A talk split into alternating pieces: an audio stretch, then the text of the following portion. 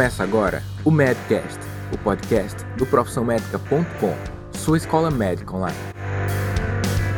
O Medcast é um conteúdo exclusivamente voltado para médicos e estudantes de medicina interessados em atenção primária à saúde. É produzido pelos médicos Daniel Coriolano, Alexandre de Lima Santos e Roberto Ribeiro Maranhão, o Bob.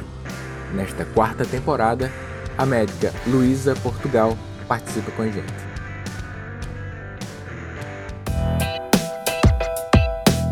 E aí, Medcast, tudo certo? Daniel Coriolano com você em mais um episódio aqui do nosso podcast semanal sobre medicina para aqueles que gostam de atenção primária à saúde, para aqueles que gostam de ampliar sua visão de mundo sobre temas frequentes na medicina e fora da medicina. Hoje eu quero conversar com você sobre farmacoterapia, mais especificamente sobre automedicação. Por que eu quis falar sobre esse tema?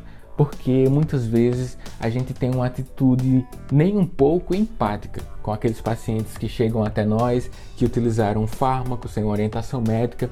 Muitas vezes, em vez de a gente tomar uma atitude como uma pessoa que pode proporcionar informação ao nosso paciente, a gente tem uma atitude de julgar e de dar aquele sermão aos nossos pacientes, e isso, acredito eu, não contribui em nada para a educação em saúde.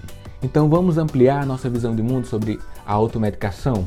Hoje esse é o tema do Medcast. Acredito que vai lhe trazer benefícios que tem a grande capacidade de deixar você com mais empatia com os pacientes e também a mim, que já aconteceu de ter uma atitude julgadora num período logo aí pós-formatura. Depois eu percebi que essa atitude não contribuía em nada para minha vida nem para a vida dos pacientes. Vamos lá ampliar, ampliar nossa visão de mundo sobre automedicação. Seja bem-vindo a mais um Medcast. Roda a vinheta.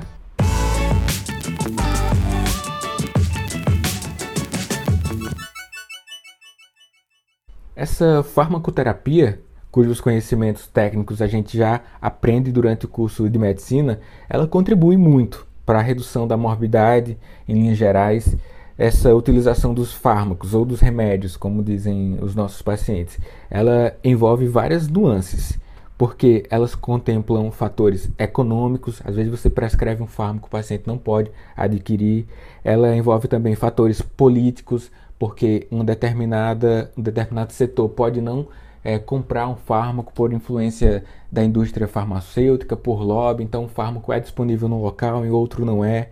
Também envolve fatores culturais, às vezes um fármaco já é bem utilizado em determinado meio e as pessoas têm a crença que aquele fármaco é melhor em detrimento de outros que você, como médico, tem um conhecimento técnico que aquele fármaco faz melhor efeito. E isso já acontece há muito tempo. Então, o fármaco ele tem um fator, uma posição bem simbólica na nossa sociedade, sobretudo agora no do século XX até hoje, depois da inserção mais efetiva dos antibióticos. Os antibióticos, é, a gente sabe que tem que ter um cuidado redobrado na prescrição e para que o paciente também não utilize de forma a ser por automedicação. Mas uma das motivações para o ato de automedicar-se diz um forte respeito ao caráter, caráter emblemático que os fármacos exercem.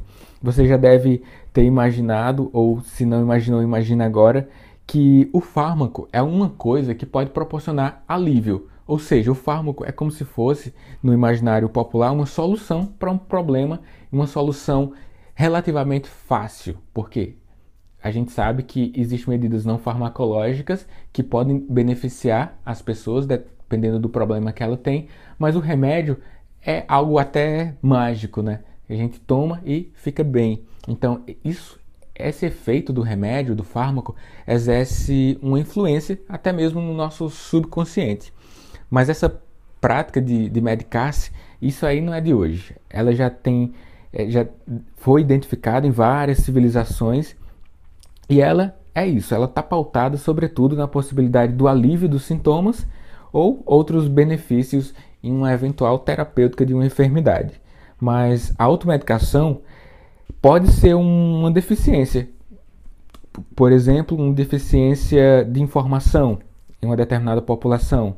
Ou então pode ter um caráter potencialmente nocivo, tanto no panorama coletivo quanto no individual. E o grande exemplo disso é o antibiótico. Aquela pessoa que faz uso inadvertido de um antibiótico terapia, aí não usa pelo período adequado, não utiliza a dose correta e acaba selecionando bactérias do meio. Então, existe repercussão para o paciente e repercussão coletiva também. Mas, assim, de forma geral, está definido como automedicação aquela pessoa que faz uso do fármaco sem uma prescrição por profissional médico ou dentista, né? Pode prescrever também. Ou então aquela pessoa que recebe um fármaco da, de um por indicação. Às vezes, por exemplo, isso acontece na criança. A criança não tem o poder de ir lá e ingerir o fármaco, mas os pais é, dão para eles. Ou então para o idoso que está com uma menor capacidade intelectual. Então, isso também é automedicação. Mas eu destaco para você que no âmbito infantil, a automedicação está muito bem evidenciada quando os pais ou responsáveis eles decidem medicar o filho ou a filha sem orientação do profissional competente. Muitas vezes essa influência vem também de tios, irmãos mais velhos, pode vir também dos avós, enfim, isso tudo se configura como automedicação.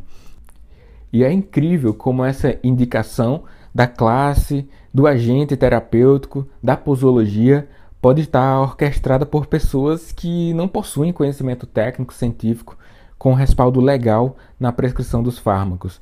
Isso pode acontecer também, é, infelizmente, com alguns balconistas de farmácias, a gente sabe que isso acontece, alguns parentes, ou então outros profissionais da saúde que, em teoria, não podia, poderia prescrever fármacos, acaba prescrevendo. E isso é fruto da deficiência de profissionais da saúde é, legalmente respaldados na prescrição de fármacos em alguns setores. Então, eu já tive a oportunidade de trabalhar no interior, em uma cidade do interior, em que na ocasião é, tinha falta de médicos, tinha poucos médicos na cidade para uma população muito grande. E isso fazia com que as populações, é, as comunidades né, dessa cidade, procurassem muito diretamente a farmácia, uma vez que não tinha um profissional médico para fazer uma boa avaliação e indicação da terapia farmacológica, é, as pessoas iam diretamente até a farmácia e compravam os fármacos, não havia tanto controle assim. Hoje a gente sabe que o profissional da farmácia ele, ele tem um olhar muito crítico sobre isso e por isso que é importante que ele esteja ali presente na farmácia na orientação dos pacientes em até mesmo não comprar um fármaco é, por conta que isso ali pode trazer prejuízo para a saúde dele. Mas em outra situação essa que eu te exemplifiquei, eu já trabalhei em uma cidade que infelizmente havia muita automedicação porque não tinha um médico lá para atender o paciente, então essa deficiência do sistema de saúde contribui também.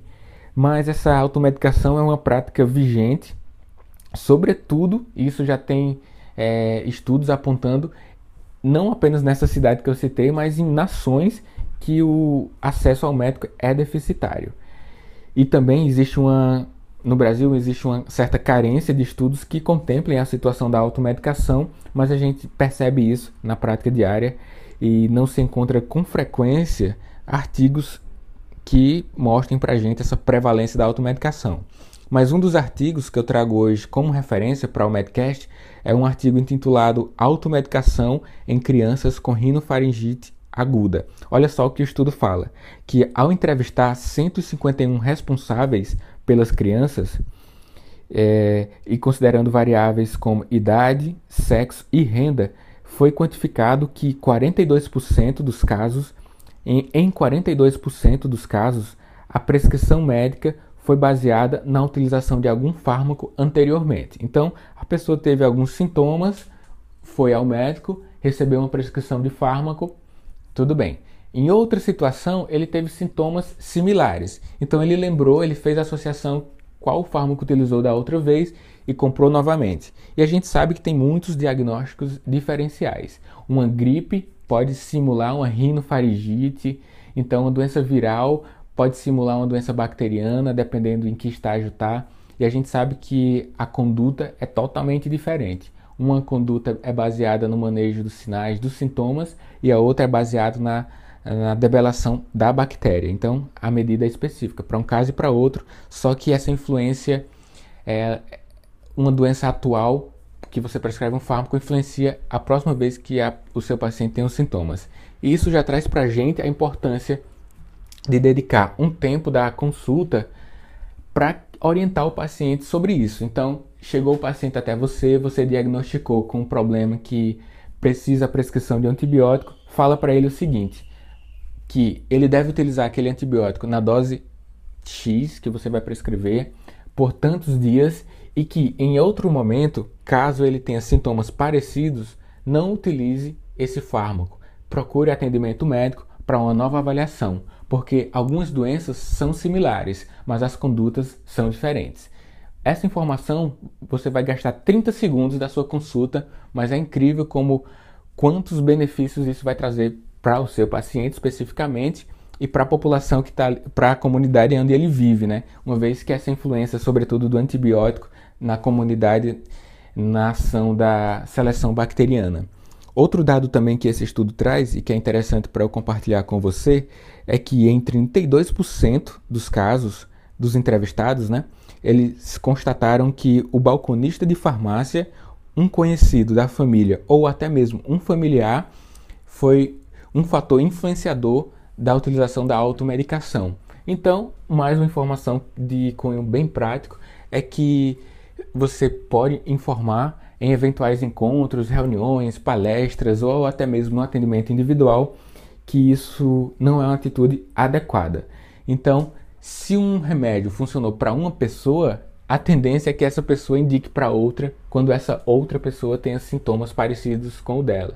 Isso é muito frequente, né? Você deve concordar comigo. Às vezes, o paciente busca o atendimento depois de ter implementado algumas condutas. Outra vez me perguntaram é, qual seria um, um tratamento alternativo para o paciente que tem um pé diabético. Aí eu perguntei de volta, mas por que escolher um, um tratamento alternativo? Uma vez que já existe um tratamento bem estabelecido, com boas evidências científicas, para o tratamento dessa lesão aqui no seu pé.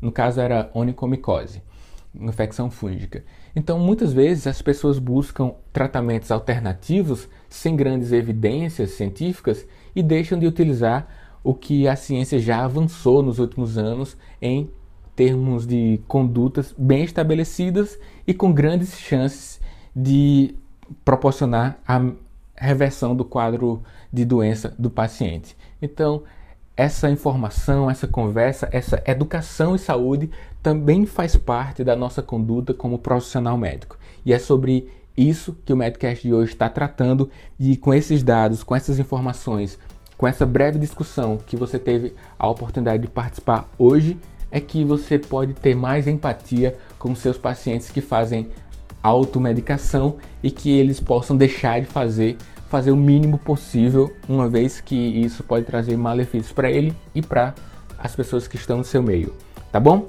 Então, um abraço para você, obrigado por estar aqui mais uma vez no Medcast. A gente se encontra em próximos episódios e também nas entrevistas, nos vídeos que a gente tem divulgado na nossa fanpage. Meu nome é Daniel Coriolano, forte abraço e até o próximo.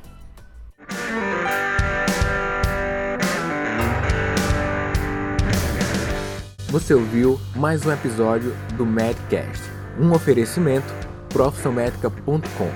Entre no nosso site e tenha acesso a todo o conteúdo relacionado à sua educação médica continuada.